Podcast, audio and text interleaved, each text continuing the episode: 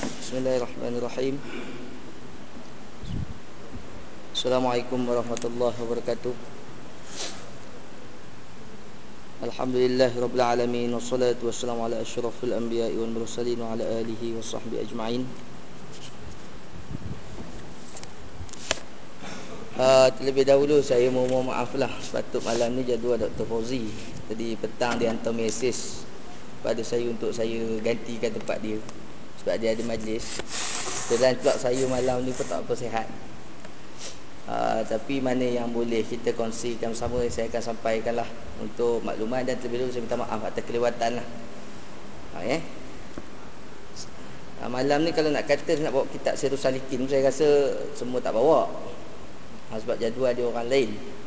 Jadi mungkin-mungkin malam ni saya akan sampaikan dari segi umum saja mengenai yang kata kewajipan kita sebagai seorang hamba Allah di muka bumi ini kadang-kadang kita tak faham. Bila kita kata kita ni manusia kita mengaku beriman kepada Allah Subhanahu wa taala tapi malangnya kita tidak melaksanakan perintah Allah dengan sebenar-benarnya. Kata para hukama dia mengatakan bahawa antara punca kenapa kita ini buta mengenal Allah Subhanahu wa taala adalah apabila kita meletakkan kepentingan dunia itu melebihi daripada kepentingan untuk mencari keridhaan Allah Subhanahu wa taala. Satu-satunya agama di dunia ini Kalau kita perhatikan yang menceritakan segala bentuk aspek kehidupan yang paling lengkap hanyalah agama Islam. Menjadi malang bagi kita sebagai penganut agama Islam apabila kita tidak meletakkan ajaran Islam itu sebagai tunjang utama sebagai asas untuk kita melakukan setiap aktiviti dalam kehidupan kita. Ini apabila dia meletakkan kepentingan dunia itu lebih daripada kepentingan ukhrawi. Sedangkan Nabi Muhammad sallallahu alaihi wasallam menegaskan kepada kita untuk mencari keridhaan Allah persediaan kita untuk untuk mencari keridhaan Allah di dunia itu perlu dan juga mencari persiapan kita untuk kita bersedia menghidupi alam akhirat itu juga perlu. Ha, timbul persoalan di sini apabila dia merasakan dia bukan ahli agama. Bukan ahli agama. Dia bukan ustaz. Dia bukan ustazah. Ataupun dia bukan orang kata apa ni pengajar agama. Dia meletakkan kewajipan untuk mengenal Allah ni hanya pada golongan ni saja. Sedangkan kita sebagai manusia golongan yang lain sekadar tahu di luar saja. Ini persepsi yang perlu kita perbetulkan. Sebab apa Allah Subhanahu Wa Taala menurunkan Al-Quran kalau kita tengok perintah-perintah Allah dia ada sebut perkataan ya ayyuhallazina amanu dan juga ya ayyuhannas. Ya ayyuhallazina amanu yang bermaksud wahai orang-orang yang beriman. Dan ya ayyuhannas yang bermaksud wahai sekalian manusia. Ini membawa erti bahawa perintah Allah ini tidak ditujukan hanya pada golongan-golongan tertentu saja. Dan Allah menurunkan wahyu kepada setiap manusia. Itu kita kena faham. Rahmat lil alamin. Rahmat kepada sekalian alam. Ada kalanya kita kadang-kadang bila kita nak mencari jalan kebenaran untuk menuju apa ni redha Allah ini, kadang-kadang kita ni memilih. Memilih golongan-golongan tertentu untuk kita jadikan sebagai panduan. Sedangkan Islam ni sebenarnya kalau orang yang betul-betul memahami Islam, orang Islam ni sepatutnya tak boleh berpecah. Dia satu, sebab apa kita guna Quran yang sama, kita bernabi dengan nabi yang sama. Tetapi timbul si isu perpecahan di kalangan umat Islam, khususnya lebih-lebih lagi di akhir zaman ini. Apabila sesetengah pihak meletakkan kepentingan dunia itu di hadapan. Dan dia menggunakan agama itu sebagai alat untuk menaikkan diri sebagai alat untuk orang kata menguatkan pengaruh dia. Itu kita kena faham. Kalau kita buka kitab Abdul Ala Al-Maududi, dia mengatakan asas untuk kita melihat sesuatu perjuangan itu betul atau tidak? Letak nama di Islam ke tak Islam sekalipun asas dia kalau dia meletak tidak meletakkan. Al-Quran dan Sunnah Rasulullah sallallahu alaihi wasallam sebagai rujukan utama dia yang lain tu semua kita kena tolak. Imam Sayuti kata apa? Dia kata barang siapa di dalam kehidupannya dia memperjuangkan sesuatu perkara tanpa meletakkan Al-Quran dan Sunnah di hadapannya. Maksudnya sebagai panduan maka dia tergolong dan golongan orang yang kufur. Mana terkeluar daripada ajaran Islam? Sebab dia meletakkan ada objektif yang lebih utama diletakkan di hadapan sebagai sumber perjuangan dia. Oleh itu kita kena fikir apa sahaja yang kita buat di muka bumi ini soal kita mencari rezeki bekerja kita berniaga kita orang kata bermuamalah Semuanya kita kena pastikan apa yang kita buat itu berlandaskan kepada Al-Quran dan Sunnah Rasulullah Sallallahu Alaihi Wasallam. Itu yang paling penting. Dan apabila kita meletakkan Sunnah ini dan Al-Quran dan Sunnah pada tempat yang kemudian, ataupun kita mengatakan Al-Quran ini tidak sesuai, atau kita mengatakan bahawa perkara ini zaman Nabi zaman sekarang tak sesuai, maka secara langsungnya bila kita berkata begitu saja boleh menyebabkan akidah kita rosak. Sebab apa? Kalau kita tidak percaya kepada ayat Allah walau satu ayat. Menafikan hadis Rasulullah wasallam walaupun satu ayat. Hadis yang sahih lah maksud saya di sini. Maka boleh menyebabkan iman kita tergelincir. Amal kita boleh ditolak oleh Allah Subhanahu wa taala sebab itu kita kadang-kadang kita nak berkata nak bercakap pun kena hati-hati. Apatah lagi kalau benda tu datang daripada perintah Allah Subhanahu Wa Taala kita lebih-lebih lagi lah nak kena mempercayai dan melaksanakan segala perintah Allah Subhanahu Wa Taala. Hari tu dalam kitab Syahrul Salikin kita belajar apa eh? Tuan Razak tak ingat? Kitab tak bawa tak apalah saya kata tak, kitab tak bawa ni mana yang saya rasa boleh saya masuk pada malam ni? Saya masukkan. Mungkin kita ulang balik lah kelebihan orang yang menuntut ilmu. Firman Allah Taala fasalu ahla zikri in kuntum la ta'lamun. Allah kata dalam surah An-Nahl ayat 43 Allah kata maka tanyalah oleh kamu orang yang ahli zikir ni orang yang alim jika kamu tidak mengetahui. Berbalik ke cerita tadi muka surat 17 salah dia buat kitab lah Ayat Allah Subhanahu Wa Taala ni menerangkan kepada kita apabila kita tidak mengetahui sesuatu untuk menyelesaikan masalah itu kita kena tanya kepada orang yang pakar dalam bidang itu. Ayat ini bukan hanya menjurus kepada bidang keduniaan ukhrawi saja tetapi juga dalam bidang keduniaan. Kalau kita nak mencari jawapan mengenai orang kata mungkin permasalahan berkaitan dengan pembinaan, kita kena cari engineer dengan arkitek dengan buat design apa semua. Jangan kita tanya ahli agama, tak tahu dia. Dan kalau kita nak cerita pasal hukum hakam, jangan kita tanya kepada doktor veterina ke apa, tak tahu dia. Kita kena tanya kepada ahli dia. Orang yang memahami dia. Sebab apa bila kita bertanya kepada orang yang silap, dalam hadis Rasulullah sallallahu alaihi wasallam lebih kurang dia kata apabila kita menyerahkan urusan kepada bukan ahlinya maka tunggulah kemusnahan. Termasuk orang kata kalau kita menyerahkan urusan pentadbiran, tak kira pentadbiran tingkat negara ke negeri, kita hantar pentadbiran masjid sekalipun ataupun pentadbiran kampung rumah sendiri, kita tak serah pada ahli. Orang yang memahami sudah pasti orang kata berlaku kepincangan. Kita kena faham kalau kita tengok balik sejarah Sejarah Islam.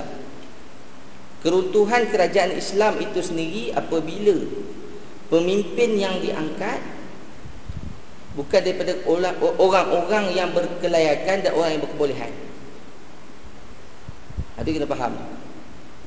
Runtuhnya kerajaan Osmaniyah Apabila pemimpin dia Meletakkan dunia di depan Dan meletakkan perkara akhirat di belakang. Runtuh runtuhnya kerajaan Abbasiyah pun sama.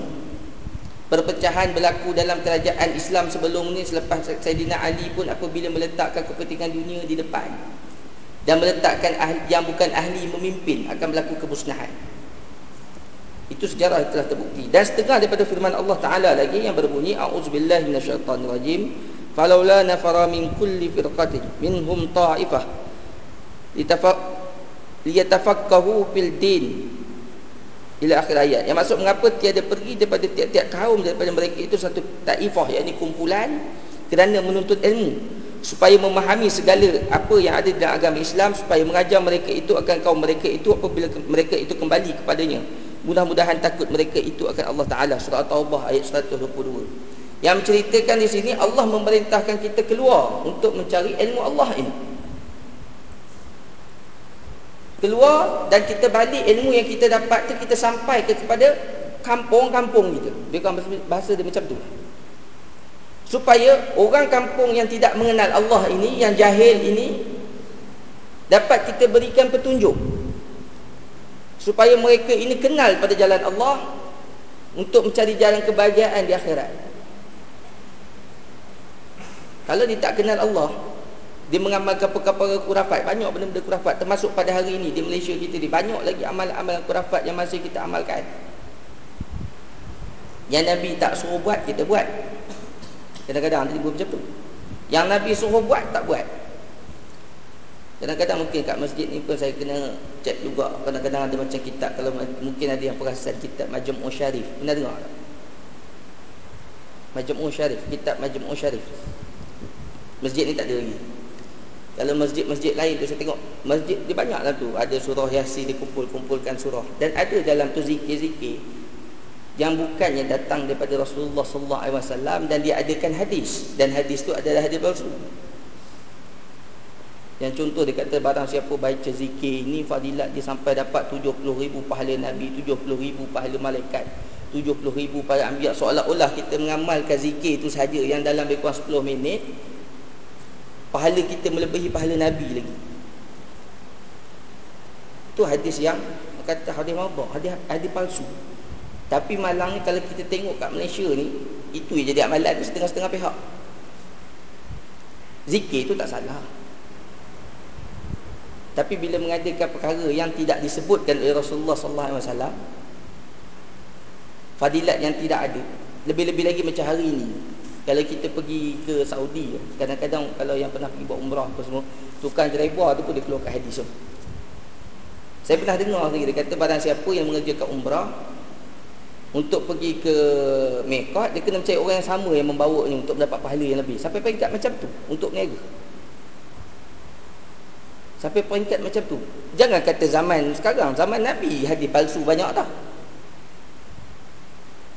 dia cerita apa berniaga Nabi keluarkan satu hadis Rasulullah SAW Nabi kata pada siapa yang Aku kata sungguhnya habatus sauda ni contoh habatus sauda penyembuh segala penyakit kucing asam. Satu maknanya penyakit ada setengah kata racun ada setengah kata penyakit turun itu hadis sahih. Dia dengar tu dia pun ada yang orang Arab ni yang menjual terung dia kata barang siapa makan terung? Nabi kata begini. Siapa makan yang ini? Nabi kata begini untuk melariskan barang tu Hadis-hadis palsu. Zaman Nabi dah ada. Apatah lagi zaman kita? Sebab tu kita kena hati-hati. Sebab tu dalam kitab ni Alhamdulillah Saya cek balik. Adalah yang kata memberi nasihat pada saya sendiri Dalam kitab Sayyidul Saliki ni sendiri Ada di dalamnya hadis-hadis yang do'if. Dan kita akan terang Kalau hadis tu hadis do'if. Ni boleh diamalkan Tetapi tidak boleh digunakan sebagai hujah. Itu kita faham. Tetapi saya tak nak sebut lah Ada setengah pihak yang menggunakan kitab dia dia mengajar di depan dia baca dia tak faham pun. Dia main baca diterangkan orang. Dan kebanyakan hadis yang dibaca itu adalah hadis maudhu' dan juga hadis hasan apa ni hadis dhaif dan juga hadis, ada kalanya hadis maudhu' yakni hadis palsu. Sebab macam minggu lepas saya sendiri tak perasan apa yang saya sampaikan. Salah satu apa yang saya sampaikan itu adalah hadis palsu. Bila dia cek balik hadis palsu kita cek bagi tahu balik benda ni jangan diamalkan dan sebagainya sebab apa kita kadang-kadang bila kita menerima satu ilmu kita terus amal tanpa kita cek. Ha, ini bahaya. Kita kena cek dulu. Kalau orang kata itu hadis, apa sanad dia? Maksud sanad ni siapa orang turutan-turutan dia? Kita nak cerita yang macam Ustaz uh, Nazri cerita sebelum ni. Dia kata Imam Bukhari ni punya teliti nak letakkan hadis tu di dalam kitab dia. Dia terima tu di istikharah dulu dia mandi istikharah dulu. Sebab dia kata ini hujah di hadapan Allah nanti. Punya teliti sampai macam tu. Dan ceritakan dia nak tengok perawat perawi hadis ni siapa yang meriwayatkan dia jumpa seorang-seorang yang dapat dia jumpa. Ada seorang tu hamba Allah ni dia berjumpa betul ke kamu dapat ni daripada orang ni dapat ni sampai ke Rasulullah. Ya orang tu kata. Okey tak apa. Dia pun catat mana. Dalam tu dalam senarai 45 orang tu semua orang yang memang dikenal pasti orang yang kuat ingatan, orang yang benar, orang yang tak menipu. Sampai-sampai ke orang ni tadi dia tengah bagi makan kambing, tengah jaga kambing ni. Lepas tu dia nak panggil kambing dia, dia malas. Dia ambil batu dia panggil kambing tu tipu kambing tu sudah datang kononnya bagi makanan. Kambing tu datang. Imam Bukhari tengok macam tu terus dia kata ini bukan hadis sahih. Sampai peringkat macam tu dia teliti. Sampai ke zaman kita mempertikaikan hadis sahih. Siapa kita nak mempertikaikan Imam Bukhari? Jangan kata Imam Bukhari, Imam Syafi'i pun ada orang petikai. Imam Syafi'i tujuh tahun dia dah hafal Quran. 8 tahun dia hafal kitab Al-Muwatta cadangan Imam Malik kulit ke kulit sampai kita pengikut Imam Syafi'i mempertikaikan apa yang Imam Syafi'i ajarkan ha, itu yang pelik siapa kita Imam Syafi'i itu orang buat dalam kitab Al-Um tu dia dia pun meninggal usia muda 50 lebih ke 40 lebih itulah saya pun tak ingat. Lupa. Kena cek balik. Dia ceritakan daripada hari kelahiran dia sampai mati kitab yang dikarang tu kalau di, dibuat kiraan satu hari dia menulis sebelas helaian daripada dia lahir sampai dia mati. Menunjukkan di sini hidup dia semata-mata menulis ilmu mencari ilmu untuk disampaikan kepada orang kita yang tidak memenuhkan hidup kita dengan majlis ilmu pun dapat tahu yang mungkin dia belajar kat universiti. Dalam kuliah satu hari 4-5 jam satu semester pada cuti dia buat tesis dia buat apa assignment dan sebagainya mempertikaikan apa yang telah dibuat oleh ulama-ulama terdahulu. Kan pelik namanya tu. Kecuali lah kepada perkara-perkara yang baru zaman Imam Syafi'i tak ada zaman kita ni ada. Itu cerita lain. Itu yang perlukan majlis fatwa untuk mengeluarkan satu fatwa tu haram ke tidak kita menggunakan ijma' ulama' tu semana ulama' berkumpul membincangkan satu isu yang tidak ada pada zaman Nabi yang tidak ada pada zaman tabi'in. Zaman sekarang ada contoh macam isu botok Zaman Nabi mana ada botok? Betul? Isu apa? Sekarang ni baru ni bangkit isu yoga kan Belum keluar fatwa lagi. Isu cerai melalui SMS Zaman Nabi mana handphone orang pakai? Handphone Benda-benda yang baru macam ni Ulama' bersidang balik berbincang apa, Jatuh tak hukum ni cerai ke apa ke haram ke tidak. Itu kata ijma' ulama' tu Kesepakatan ulama' baru dia keluarkan satu hukum fatwa tu dikeluarkan soal setuju tak setuju tu perkara nombor dua. Biasanya kalau orang bisnes yang bertentangan dengan bisnes dia tak setuju lah tapi orang yang tidak ada berkepentingan dia setuju. Tetapi apabila fatwa sudah dikeluarkan kita kena ikut Terus, tapi masalah kat Malaysia ni dia pasal apa tu undang-undang agama ni dia undang-undang tubuh agama ni ikut negeri masing-masing kan tuan itu masalah kita. Paling mudah, paling simple isu rokok cukup lah. Selangor kata haram, Kelam, Kuala Lumpur kata makro. Habis jangan nak tak nak dosa jangan merokok kat, kat Selangor. Merokok kat Kuala Lumpur makro saja. Masuk Selangor merokok haram. Ha, kalau itu kita jadi orang jadi makin pening tu. Ha, sebab tu yang kita balik pada ayat tadi tu kita kita tanya kepada ahlinya kenapa benda ni boleh berselisih. Adakah benda ni salah? Perselisihan itu ada kalanya membawa kebaikan kepada kita senang sebenarnya hukum syariat dia berubah mengikut tempat tetapi kalau hukum berkaitan akidah perkara-perkara akidah yang kita bincangkan benda ni tak boleh berubah sampai bila pun tak boleh berubah tak boleh kita pertikaikan okey dan Nabi SAW bersabda menunjukkan akan kelebihan menuntut ilmu itu sabda Nabi SAW Man salaka tariqan yatlubu fihi ilman salakallahu lahu bihi tariqan ilal jannah. Riwayat Muslim. Ni hadis sahih. Barang siapa menjalani akan jalan menuntut ilmu Ia di dalamnya akan ilmu dan secaya menjalankan Allah Ta'ala dengan dia Akan jalan yang memasukkan ke dalam syurga. Nabi SAW bagi tahu pada kita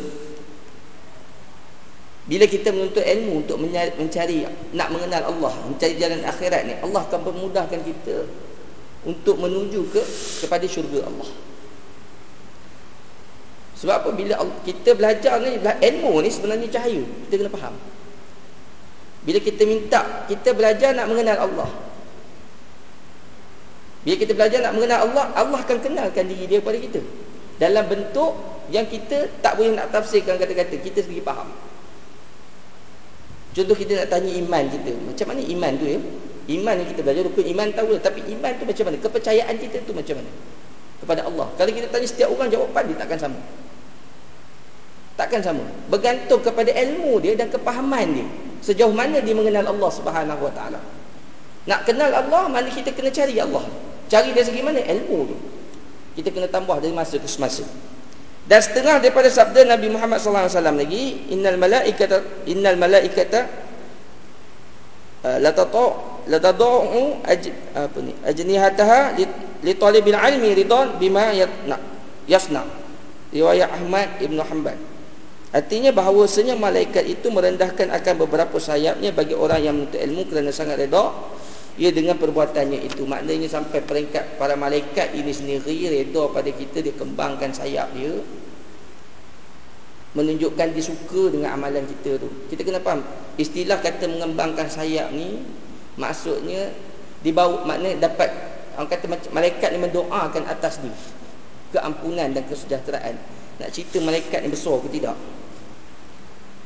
Kita sendiri tahulah masa zaman Rasulullah SAW di Gua Hira Malaikat Jibril dia menjelmakan diri dia.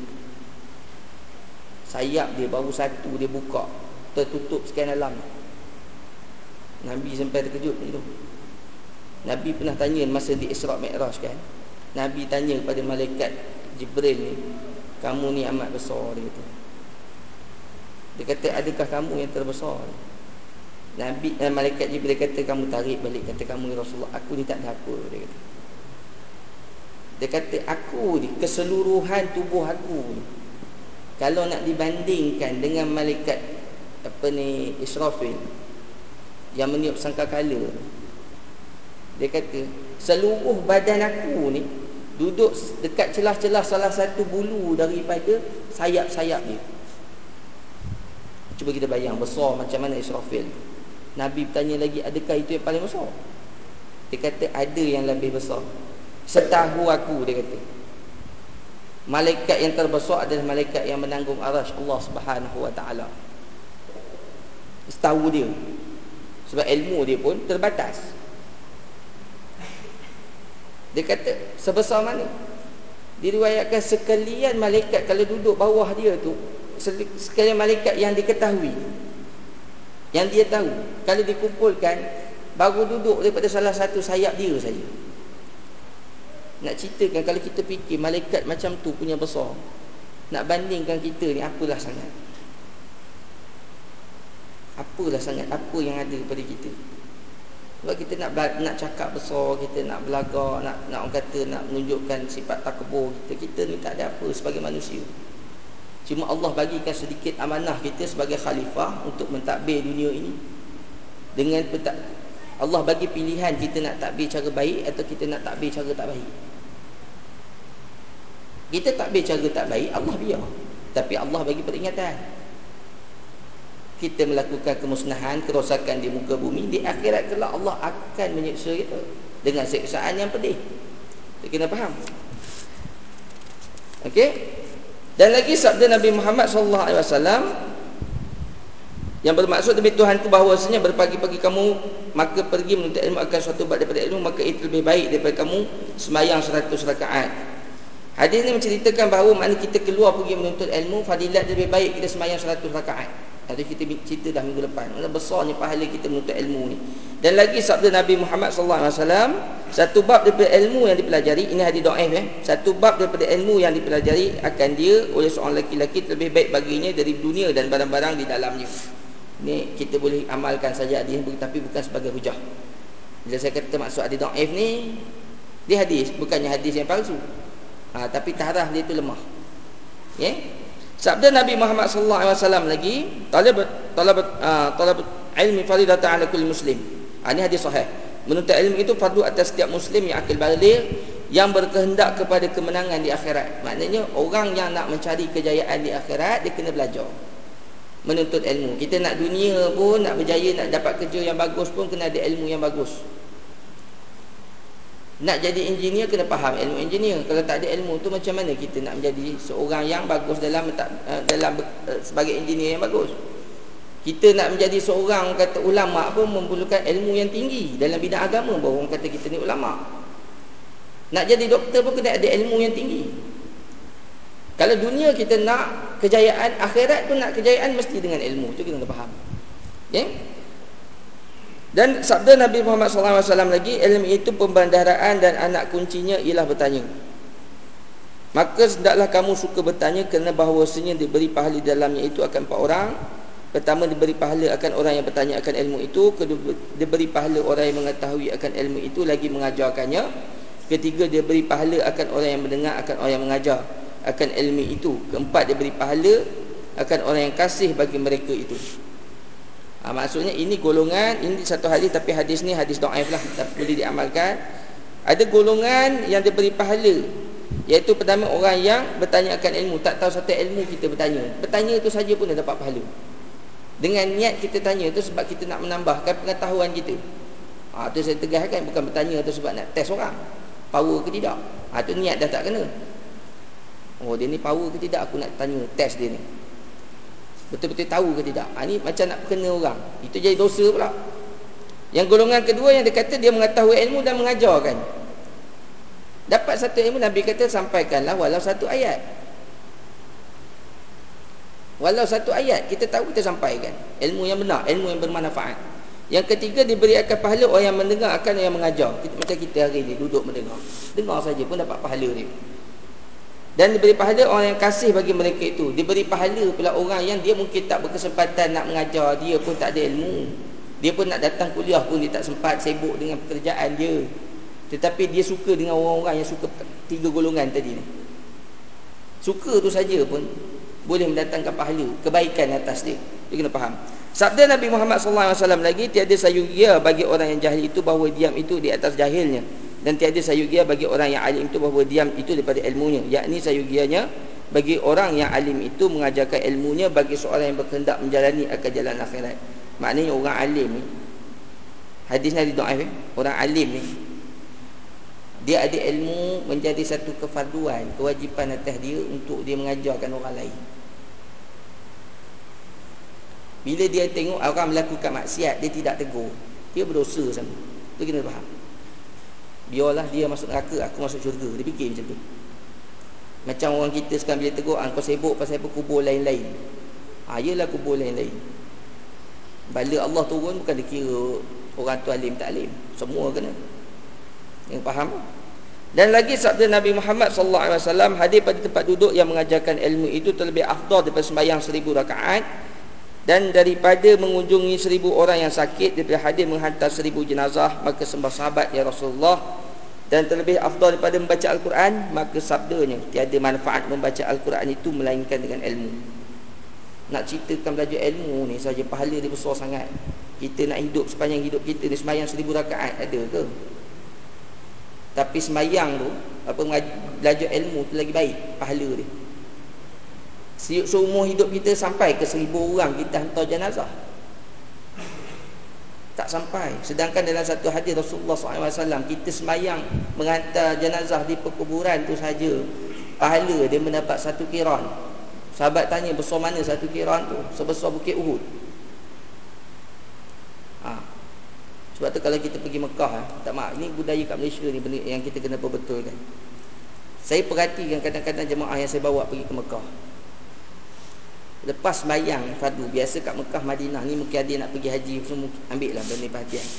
Nak pergi haji. Eh, Biasanya orang pergi uh, semayang fardu Setiap kali semayang fardu Ada semayang jenazah. Biasa Di Masjid Haram Masjid Nabawi. Orang yang faham Dia akan semayang jenazah atas, atas jenazah tu Sebab pahala dia besar. Dan dia fardu kifayah. Tapi orang kita lebih suka Untuk semayang sunat Pada ketika itu Semayang ba'diyah itu sunat saja, sunat biasa. Yang ini fardu kifayah. Antara perkara sunat dengan fardu mana tinggi lagi taraf dia. Fardu kifayah tu lagi tinggi. Dia alasan kenapa kadang-kadang kita tanya kenapa tak sembahyang jenazah tak kenal tu kata. Bukan kira kenal tak kenal. Pahala dia besar. Kita sembahyang jenazah tu tak kira lah depan kita siapa. Kalau yang faham dia tak sembahyang. Lebih-lebih lagi dalam Masjid Nabawi dan Masjid Masjid Haram di Mekah sebab apa? Satu pahala di luar, kalau di Masjid Nabawi seribu kali ganda lebih baik. Di Masjid Haram seratus ribu kali ganda lagi baik daripada tempat yang lain. Itu hadis sahih. Nak menceritakan di sini kalau kita orang ada semayang jenazah, kita semayang jenazah dulu. Ah, lepas tu barulah kita semayang ba'diyah. Ambil peluang sebab pahala semayang jenazah ni besar. Dia dah nak sampai ke wajib. Alasan tak nak semayang Sebab tak kenal. Rugi Bukan soal kenal tak kenal. Pahala dia besar sangat. Dapat pahala satu kiran Semayangkan jenazah ni. Satu kiran tu besar mana? Besar Bukit Uhud. Ui, Kalau Bukit Uhud tu jadi meh. Ha, Sebesar itu. Ni tak sama lagi dengan orang kita belajar ilmu ni. Lagi baik. Daripada seribu orang Kita, kita mengantar seribu orang Pergi ke Apa dia kata tadi Seribu orang yang sakit dah ada mengantar seribu jenazah. Lebih duduk majlis ilmu ni lagi baik. Okey, dan seterusnya sab, nak, nak, apa Rasulullah dengar pahala tu bagus besar sangat. Dia kata lebih baik daripada baca Al-Quran ke ya Rasulullah? Nabi jawab apa? Tak guna kita baca Al-Quran kalau tak ada ilmu. Betul lah. Sebab kita nak baca Quran ni kena ada ilmu. Sebab dia ceritakan baca Al-Quran ni fadilat dia besar sebab setiap huruf tu ada ganjaran. Satu huruf sepuluh kebaikan. Alif Lam Mim tiga puluh. Bukan susah mana sangat. Tapi kata Nabi kata tak guna baca Quran Kalau tak ada ilmu. Antara yang dalam hadis ni Ditafsirkan oleh uh, Dalam tafsir munir Kalau tak silap saya Dia katakan Ayat ni menerangkan bahawa hadis Nabi SAW ni dia kata kenapa lebih baik? Kadang-kadang antara orang faham ilmu apa faham Al-Quran ni ke tidak ni dengan ilmu ada orang dia tahu membaca tapi dia tak amal. Orang ni pun berdosa. Dia baca dia tak amal. Ataupun dia membaca tapi dia tidak mengetahui isi ayat dia. Ada setengah ulama kata berdosa. Baca saja. Perintah Allah yang terkandung dalam tu dia tak nak buat. Lebih-lebih lagi dia tak percaya. Kalau tak percaya lagi lah rosak. Akidah dia pun boleh rosak. Syahadah dia boleh tergelincir. Dia tak percaya kalau Allah kata ada seksa neraka, ada seksa, balasan syurga. Dia tak percaya benda tu. Ha, ini cerita je, Quran ni cerita je. Saja je cerita. Dia kata macam tu. Habis, terkeluar daripada agama Allah. Sebab tu Nabi SAW kata tidak guna baca Al-Quran kalau tak ada ilmu. Makna ilmu ni kita kena mendalami apa yang terkandung dalam isi Al-Quran tu sendiri. Okey, uh, ada pertanyaan tak sebelum kita tangguh? Ada pertanyaan lah. Kita nak subuh ni. Ha, kan? Dia bila masing-masing tak ada buat kitab ni Dia boring lah kan? Ustaz kan ni Semua buat kitab lain lah. Semua kitab kitab kahwin je semua ni susah kan? Kita ngajar kitab lain pula. Ada pertanyaan? Cuba kita sambung. Ataupun kita tangguhkan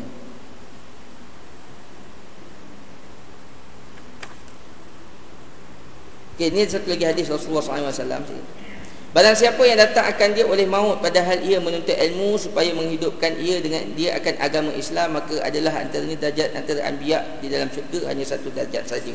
Ini hadis dhaif. Nak ceritakan bahawa kalau sekiranya dalam keadaan dia tengah sedang belajar ilmu Allah ini Allah cabut nyawa dia. Nak ceritakan bahawa kelebihan dia Allah angkat dia sampai darjat dia dengan para nabi ni beza satu darjat saja. Tengah belajar matilah Belajar ni maksudkan sini Belajar untuk menjalani ilmu akhirat Adakah kita belajar dekat universiti ilmu ilmu dunia yang kita belajar tu tak tergolong dalam ni? Ulama menafsirkan di sini. Dia mengatakan bahawa tergolong sebab dia dekat setengah ulama kata tergolong sebab yang dia belajar tu adalah kewajipan atas dia. Contoh dia belajar ilmu kedoktoran. Tidak semua orang wajib belajar ilmu doktor, tapi bagi dia wajib. Bila kita masuk universiti saja, bidang apa yang kita belajar adalah kewajipan atas kita. Sebab apa? Orang lain terlepas lah. Tapi bagi kita jadi wajib. Orang yang belajar. Contoh majikan kita hantar kita pergi kursus. Pergi kursus untuk mendalami sesuatu ilmu untuk meningkatkan kualiti kerja kita. Kita menghadiri kursus itu, belajar kursus itu menjadi kewajipan. Kita jangan lupa. Setengah orang kata, tapi kursus dia. Lepas itu pergi ambil daftar nama, dia keluar. Pergi apa pergi mandi laut ke apa. Buat kursus pula semua kat hotel dengan tepi-tepi laut. Dia tidak menghadiri majlis ilmu tu untuk meningkatkan kualiti kerja dia dia berusaha. Kena faham. Sebab majikan bayar pada dia. Kalau kerajaan dia buat kursus apa semua. Kerajaan kaki tangan kerajaan buat kursus majlis kursus tu wajib dia pergi. Tu kena faham. Ha, ini bukan ilmu agama dia kata. tak soalnya amanah.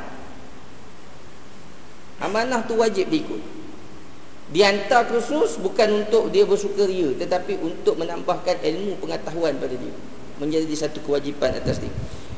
Kata Abu Darda, dia kata, demi Tuhanku bahawasanya aku belajar ilmu akan suatu masalah itu terlebih kasih kepada aku daripada mendirikan ibadat semalam-malam. Sahabat Nabi ni kata apa, kalau dia beri, dia ni lebih suka belajar ilmu daripada dia beribadah semalam-malaman yang menceritakan bahawa belajar ilmu tu lebih bagi dia fadidat dia lagi besar pada semayang lail semalam-malaman. Satu malam dia lail tapi dia mendirikan belajar ilmu ni lagi lagi baik. Lebih kurang macam itulah.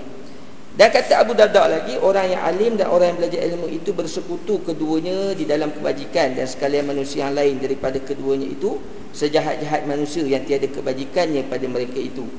Yang maksud di sini orang yang alim, orang yang belajar ilmu dan mengajar ilmu di satu golongan.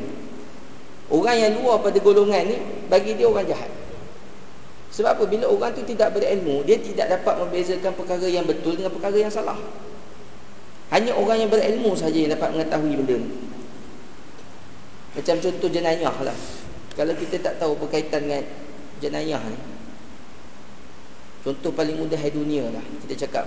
Uh, contoh orang sekarang ni banyak sangat buat penipuan wang haram dan sebagainya. Bagi dia dia buat benda betul. Tapi undang-undang kata salah. Kau kena ada kelulusan daripada sini, pihak ini, pihak ini, baru kau dapat ikut cara yang betul. Tetapi bila dia tak ikut cara yang betul, dia kira bersalah dan dikira diri sebagai penjenayah. Sedangkan dia tak buat jahat. Sebab apa? Dia dia tidak tahu benda itu salah. Macam tu juga dengan ilmu agama ni.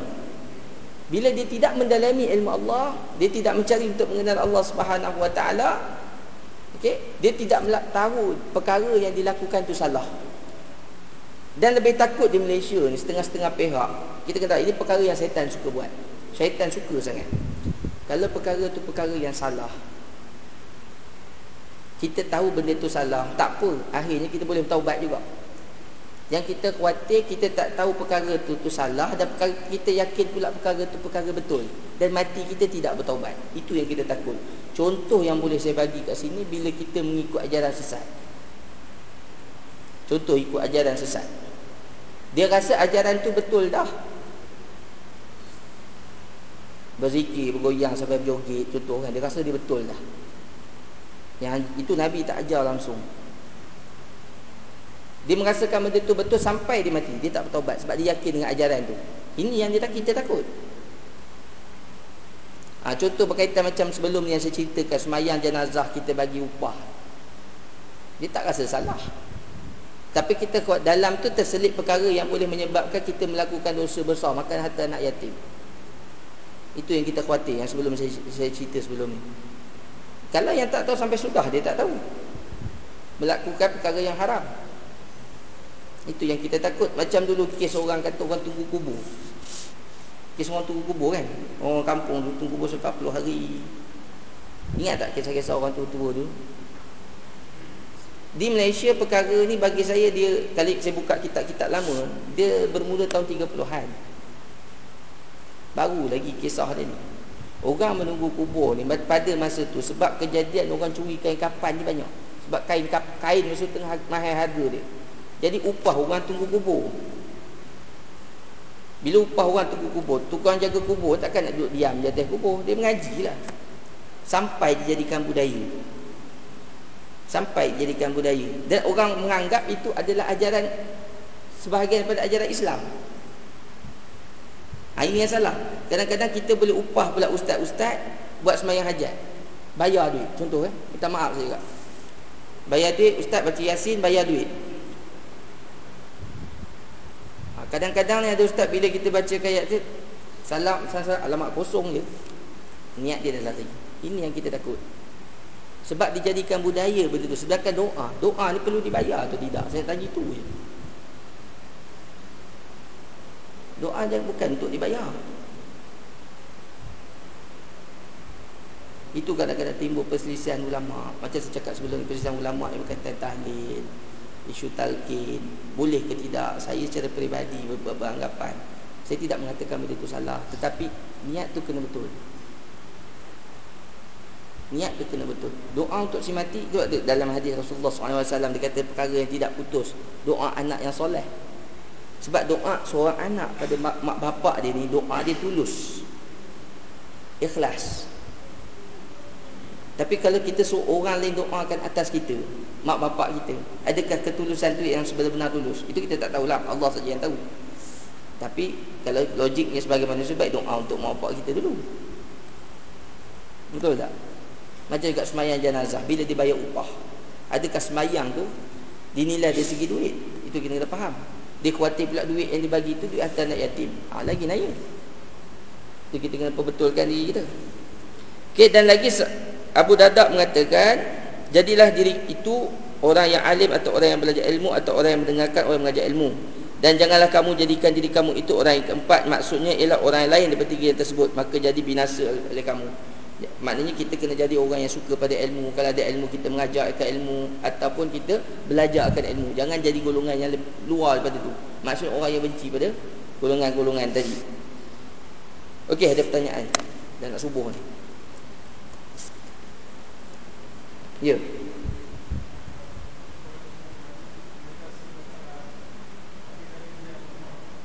Mengatasi hadis-hadis lemah. Okey. Bagaimana caranya nak mengatasi hadis-hadis yang lemah? Sebenarnya bagi saya yang main peranan yang paling besar ada golongan agama itu sendiri. Saya mengakui perkara ini amat lemah. Saya kadang-kadang sedih juga kalau saya dengar dalam radio. Termasuk kadang-kadang ada yang di televisyen perkara yang disampaikan itu kadang-kadang melibatkan hadis bukan lemah, hadis palsu. Minta maaf saya cakap. Saya sendiri pernah terdengar statement daripada seorang yang mengatakan dia tu lama lah. Wallahu alam. Sampai mengatakan dia keluarkan statement mengatakan pada zaman sekarang orang yang dah terjebak alam pelacuran bagi dia harus sampai peringkat macam tu statement boleh keluar. Orang yang berpengetahuan bidang agama tu. Isu Syekh Muzaffar pergi ke angkasa lepas. Orang bertanya pada seorang ustaz ni saya Nama dia pun saya lupa Dalam radio. Dia kata macam mana ustaz ni? Apa Syekh Muzaffar tu semayang kat sana? Dalam keadaan putaran dia tu terlampau laju Sekejap tempoh dia. Dia kata pada ketika tu tak wajib semayang dah untuk dia. Mana dia datang Semayang ni tak ada alasan. Dalam keadaan kita sakit pun Kena semayang Perang pun kena semayang. Macam mana pula bila keadaan macam tu Kata semayang? Macam kes Datuk Malik Maidin dulu hari tu berenang. Ada orang bertanya Time bila pula dia semayang? Ada orang yang alim agama ni boleh kata Kenapalah kita nak bicara pasal benda tu? Benda tu tak penting. Yang penting dia mengharumkan agama, nama negara. Dia tidak meletakkan ibadat tu sebagai perkara yang penting. Sebab benda tu benda wajib tak ada alasan. Hatta sakit sekalipun, dia wajib semayang. Dalam perang, tengah perang dekat dan darurat. Tengah perang. Tengah tembak, totok, totok, tengah menembak ni. Dan pada ketika tu, kepaduan sampai pada dia untuk solat, dia wajib semayang. Hatta dalam keadaan berlari sekalipun. Yang kena faham. Jangan jadikan alasan. Tapi dalam zaman sekarang Kenapa kamu tak semayang sibuk Tak sempat. Bukan alasan. Semayang tak ada alasan. Hatta kita dalam kenderaan sekalipun Dalam bas. Tak semayang kenapa? Balik kampung macam contoh balik Kelantan Berjam-jam eh. Kena pula driver bas tu Tak nak berhenti semayang Tak nak berhenti semayang Orang Hindu bawa. Dia berhenti, tak nak berhenti semayang Eh lama tak payah semayang lah Sebab tak berhenti. Tak boleh macam tu. Dia kena semayang atas bas tu sendiri. Antaranya dia ikhtiar sebelum dia naik bas tu ambil wuduk siap-siap. Naik bas semayang dalam bas tu. Sebab apa pernah berlaku zaman Rasulullah sallallahu alaihi wasallam? Nabi naik bas. Eh Nabi naik bas tak Nabi naik unta. Nama Nabi mana naik bas ni kata jelas sesat pula. Nabi naik unta. Nabi sembahyang atas unta. Nabi tak berhenti pun turun dulu. Padahal nak turun bukan susah sangat Betul tak? Tahap berhenti kejap, tambat unta semayang. Tapi Nabi sembahyang atas unta tu sendiri dalam perjalanan. Maknanya sembahyang dalam kenderaan apatah lagi dalam bas. Bukan ada alasan. Apatah lagi dalam kapal angkasa. Sembahyang. Tak ada kepada dia pun dalam keadaan musafir boleh jamak. Jawapan tu ada. Boleh jamak kan? Sembahyang tu boleh dijamak kan? Apa masalah? Soal macam mana nak menghadapi masalah hadis lemah ni tadi. Sebab tu alim ulama pada hari ini perlu mengkaji. Saya sendiri pun baru terperasan dalam kitab Sayyidul Salikin yang saya bawa di sendiri pun sebelum ni ini yang terbaru ni alhamdulillah dia cerita hadis tu dhaif hadis hasan dia cerita yang kitab yang bawa sebelum ni yang kita Arab lama tu dia tak cerita jadi kita menerima ilmu tu secara terus secara terus yang kita ingat hadis tu hadis sahih ha, itu yang bahayanya tu sebab tu dalam keadaan sekarang ni apabila kita nak menerima sesuatu kitab. Saya pernah cakap awal-awal mukadimah dulu. Kita kena tahu siapa penulis dia. Siapa yang mengarang dia daripada mazhab apa. Kita kadang-kadang nak beli buku sekalipun, kita kena cek dulu buku yang kita nak beli tu nak baca tu, siapa penulis dia. Jangan pakai beli tajuk menarik je kita beli. Mungkin fahaman yang dia bawa tu daripada fahaman Syiah. Nauzubillah. Kita pun terpercaya. Guru pula tak ada. Baca terus kita pegang. Ah, ini bahaya ilmu agama. Apabila tak ada guru, tak faham kita kena bertanya. Jangan kita tengok satu ilmu tu kita ambil, terus ambil, kita baca dan terus berpegang. Macam juga saya minta maaf, ada golongan tertentu dia mengajar perkara tu di masjid. Di masjid. Dia buka buku dia baca. Benda tu kadang-kadang benda yang disampaikan tu hadis dhaif. Dan ada perkara yang diulas tu kadang-kadang pada ajaran Syiah. Kita terima bulat-bulat. Ha, ini yang khawatir ni. Kena main peranan yang pertama orang yang mengajar tu sendiri dulu. Dan bagi orang yang berilmu di hadapan yang mengetahui bila tengok perkara tu ada kesilapan dia kena segera memperbetulkan. Dan orang yang mengajar kena terima. Nak betul tu kena ada hujah lah. Jangan main betul, main main terus tegur macam tu kita tak ada hujah, kena ada hujah. Hujah kita Al-Quran dan Sunnah. Jangan tolak benda tu. Eh, okey ada pertanyaan lagi. Ya. Maknanya kenapa kita nak rujuk ke kitab ulama-ulama terdahulu? Begitu. Sebab tu dari segi kita kena faham apa-apa hal urusan agama ini bukan saja urusan agama, urusan kehidupan. Al-Quran dan sunnah tunjang utama kita kena rujuk. Kalau ada kitab selepas itu yang bertentangan dengan dua ni saja, kita kena tolak. Sebab saya saya faham macam ada setengah-setengah golongan dia mengajar dia lebih mengutamakan kitab guru dia daripada Al-Quran dan Sunnah tu sendiri. Termasuk kadang-kadang minta maaf ada golongan tertentu dia ambil daripada India dia bawa ke sini sampai sebutan dia pun ikut bahasa India. Betul tak? Sedangkan Nabi kita bahasa Arab. Orang Melayu dianugerahkan oleh Allah Subhanahu Wa Taala boleh fasih berbahasa Arab. Kita boleh sebut Allah, kita boleh sebut Rasulullah sallallahu alaihi wasallam, boleh sebut dengan perkataan yang baik. Kenapa kita nak ubah Rasulullah sallallahu alaihi wasallam? Kenapa? Allah Taala. Kenapa? Yang terbaik sebutan bahasa Arab. Bahasa tu bahasa syurga. Yang kita faham? Batu dalam kitab-kitab ini ulama dia menulis untuk menyampaikan ilmu dia, apa yang dia faham. Sebab kalau kita kena faham dari segi sejarah, kita faham empat mazhab tu lah, sunnah wal jamaah tu yang besar. Sebenarnya mazhab sunnah wal jamaah ni banyak lagi. Empat ni kenapa ada? Sebab empat ni di kitab, dia di kitab dia, di buku kan. Ada ulama-ulama yang lain, dia beri pandangan yang lain tapi masih dalam sunnah wal jamaah. Ulama sebelum Imam Syafi'i ada. Kalau kita tanya kita mazhab apa mazhab Syafi'i? Bila kita kata bukankah kamu mazhab uh, Asy'ariyah? Kita boleh Asy'ariyah dah tak pernah dengar. Sedangkan kita juga bermazhab Asy'ariyah. Mazhab akidah kita.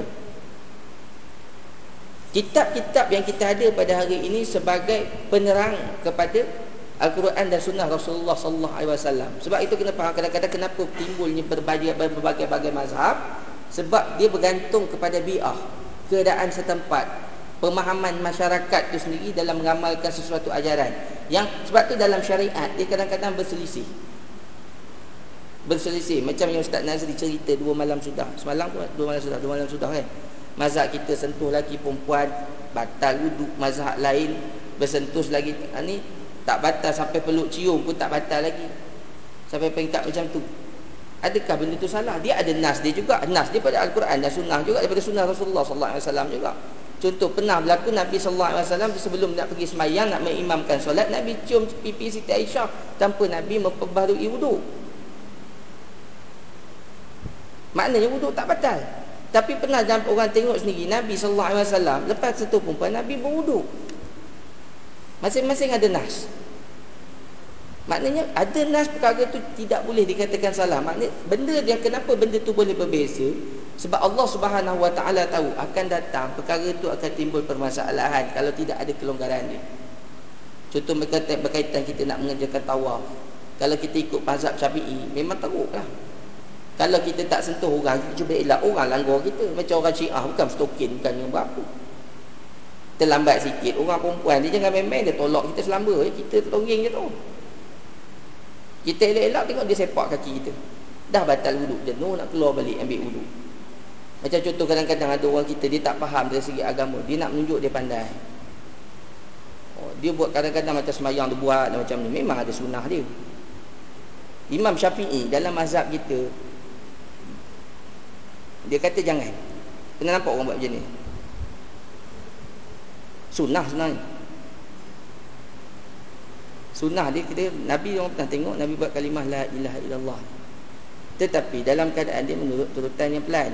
Bukan dalam mazhab kita pergerakan yang bukan pergerakan solat secara berturut-turut lebih pada tiga kali.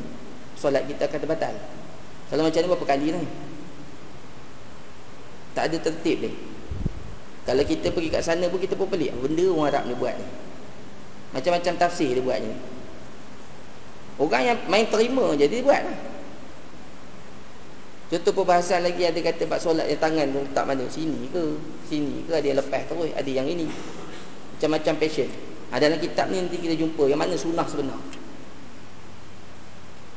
Sunnah sebenar tu kat mana? Ha, Mungkin saya bagi tahu tu Malam yang, yang ini Nabi pernah sabit Nabi pernah buat. Yang turis tangan turis ke bawah Sabit Nabi pernah buat. Yang macam ni pun sabit Nabi pernah buat. Yang kita biasa. Yang ini Nabi tak pernah buat. Ada orang kata ni sunnah Bukan sunnah. Nabi tak pernah buat tu Para sahabat pun tak pernah buat tu Orang Melayu kita banyak buat macam ni. Pergi kat negara lain tak ada. Bukan sunnah. Kita kena faham. Jadi kita kena faham Buku, kitab ni semua apa Kita kena faham. Kita belajar kalau kita tengok bertentang Quran sunnah je kita kena tolak. Kita kena faham. Walaupun dia kata tajuk dia berat, tajuk dia hebat kita kena tolak. Kalau dia berlawan saja bertentangan dengan Al-Quran dan sunnah. Rasulullah sallallahu Okey, ada pertanyaan lagi sebelum kita tangguh ni. Tak ada. Semua dah jadi ustaz eh? Ha, kalau semua dah jadi ustaz, mungkin sekat tu saja saya minta maaf lah. Orang kata terpaksa menggantikan tempat orang. orang. Dr. Fauzi pun menyampaikan salam dia dan dia pun minta maaf ada kecemasan daripada program yang terpaksa dia hadir lah. Ha, jadi insyaAllah pada malam esok Dr. Fauzi akan meneruskan kuliah menggantikan tempat saya pada malam ni lah eh, pada malam uh, malam esok jadi dalam kitab kita ni pelita penuntut ni kita akan teruskan pada malam esok insyaAllah. Jadi lebih kurang pada saya saya mohon maaf. Uh, mudah-mudahan Allah Subhanahu Wa Taala akan menerima pertemuan kita pada malam ini sebagai sebahagian ibadah di sisi Allah Subhanahu Wa Taala. Dan uh, sebelum saya terlupa uh, Masjid kita ni insyaAllah akan mengadakan majlis korban. Saya dipahamkan dah ada tu, dua ekor yang nak dikorbankan. Tujuh bahagian sudah ditempah Dan masih ada lagi tujuh bahagian uh, Jadi kita ambil konsep Siapa cepat dia dapat lah Ya, siapa cepat dia dapat uh, Rasuah tidak diterima untuk mengambil bahagian uh, kan? Kadang sampai pekat nak buat ibadah ni pun orang berasuah ni susah lah Ha kan ustaz tak puan dah bayar lebih. Ha ni susah ni kata. Eh, kena faham-fahamlah benda tu dosa. Apatah lagi kalau kita nak ambil keuntungan dalam ibadah dosa. Nak buat ibadah tapi dosa. Ni kadang bila orang tak berilmu ni susah. Contoh paling mudah, orang mencuri, pencuri. Dia curi ayam, dia tak nak ayam tu haram dia sembelih. Faham? Jumpa ustaz, ustaz tolong sembelih ayam ni. Eh, dia tak nak sembelih kenapa? Saya takut tak sah. Tapi ayam tu ayam curi. Haram juga lah dia Macam mana sekalipun Macam juga duit ni Kita ambil cara rasuah Cara menipu ni Minta maaf saya cakap Tempat saya cakap lah Ini realiti masyarakat itu kan dia tukarlah commission dia tukar istilah commission sagu hati allowance. Macam-macam tukar istilah dia tetap rasuah tetap haram. Kita faham tu? Apatah lagi kalau kita buat kata memang perkara tu dah haram asalnya buat pula cara tak dengan cara macam tadi sebelih pula ni macam mempermainkan agama lagi lebih dosa ha, tu kena betulkan diri kita. Wallahu alam. Assalamualaikum warahmatullahi wabarakatuh. Bismillahirrahmanirrahim. Alhamdulillahirabbil alamin Salatu wassalamu ala asyrafil anbiya wal mursalin wa ala alihi wa sahbihi ajma'in. Allahumma izzina ya Allah rizqika halal wa tayyibatan wa katsiratan fid dunya wal akhirah. Rabbana atina fid dunya hasanah wa fil akhirati hasanah wa qina azabannar. Wa sallallahu ala sayyidina Muhammad wa ala